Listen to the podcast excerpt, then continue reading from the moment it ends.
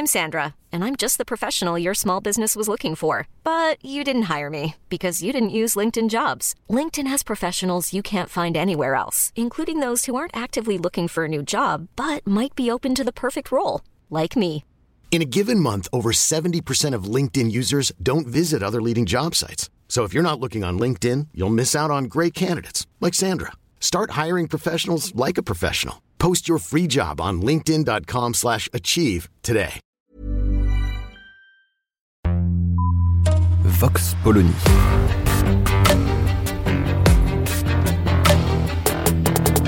L'actualité vue par la directrice du magazine Marianne, Natacha Polony.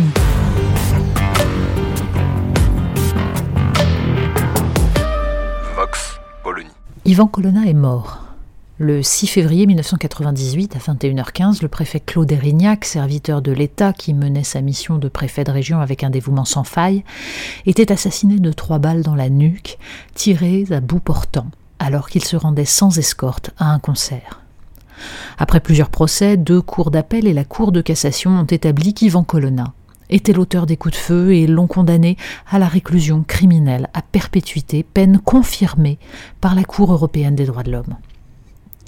La jeunesse qui manifestait ces dernières semaines pour dire sa colère après l'agression ignoble dont il fut victime dans sa prison d'Arles a-t-elle conscience qu'aucune cause politique, quelle qu'elle soit, ne justifie d'abattre comme un chien en lui tirant dans le dos un homme qui accomplit son devoir?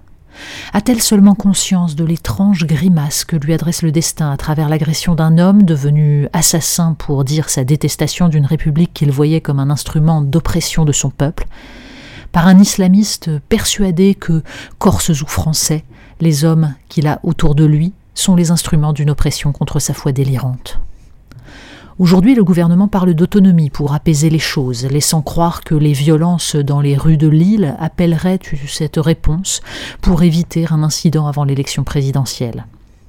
Le pire des calendriers. Un message aux extrémistes. Allez-y, puisque seul le rapport de force paie. Les élus nationalistes, majoritaires à chaque élection depuis 2015, se sont fait humilier par le pouvoir avec une constance effarante et vaudraient moins, malgré l'onction du suffrage universel, que quelques étudiants enragés. La réalité est différente, mais les apparences s'imposent en politique davantage que la réalité. Après des années d'indifférence à la question corse, le gouvernement s'était enfin décidé à discuter, et le départ pour le Conseil constitutionnel de Jacqueline Gouraud, ministre de la cohésion des territoires profondément hostile à toute avancée, avait ouvert la voie à des négociations que l'agression et la mort d'Ivan Colonna sont venues fragiliser en galvanisant les irréductibles. L'homme par qui le compromis était en train d'arriver est à la tête de l'exécutif corse, et il fut, hasard du destin, avocat d'Ivan Colonna. Surtout, Gilles Simeoni est de ceux qui, en Corse, pensent que le droit des peuples à disposer d'eux-mêmes, principe démocratique fondamental, ne s'obtient qu'en respectant les règles démocratiques. La question, bien sûr, est complexe, parce qu'un peuple est une prophétie autoréalisatrice. Il existe à partir du moment où ceux qui le constituent se considère comme tel. Parce que la République française s'est forgée sur l'idée qu'il n'existe qu'une communauté, la communauté nationale, composée d'individus libres, quitte à nier toute forme de lien culturel, historique et linguistique qui peut exister au sein de cette communauté nationale. Quitte à oublier cette articulation entre l'un et le divers dont Ernest Renan faisait la définition même de la nation française. Le 12 avril 1991, Pierre Jox, ministre de l'Intérieur de François Mitterrand, faisait voter à l'Assemblée nationale un nouveau statut pour la Corse, évoquant le droit du peuple corse, composante du peuple français. La formule fut retoquée par le Conseil constitutionnel le 9 mai suivant. Ce qui existe dans bien d'autres pays du monde, la constitution espagnole parle de nation catalane, semble le début d'une déconstruction de la République une et indivisible en France. Il est très difficile pour qui a grandi dans une seule langue majoritaire et une seule culture qui lui semble naturelle de comprendre ces identités enchâssées qui doivent pouvoir coexister et se renforcer mutuellement.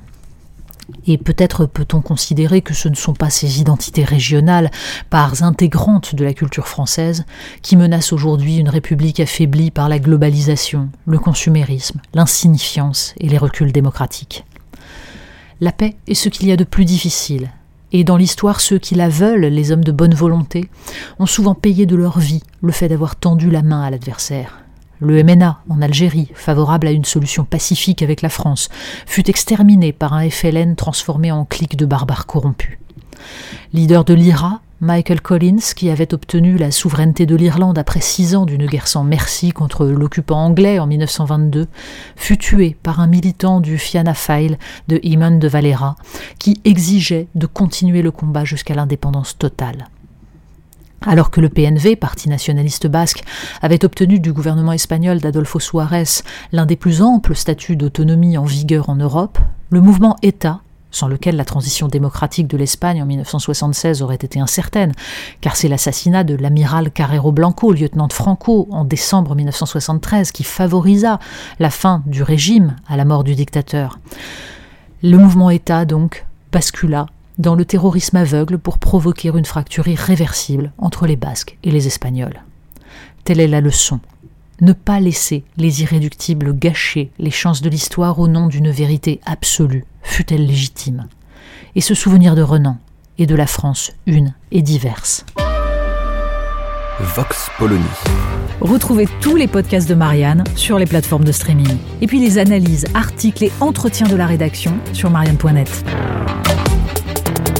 Et surtout, n'hésitez pas à noter cet épisode et à nous laisser vos commentaires.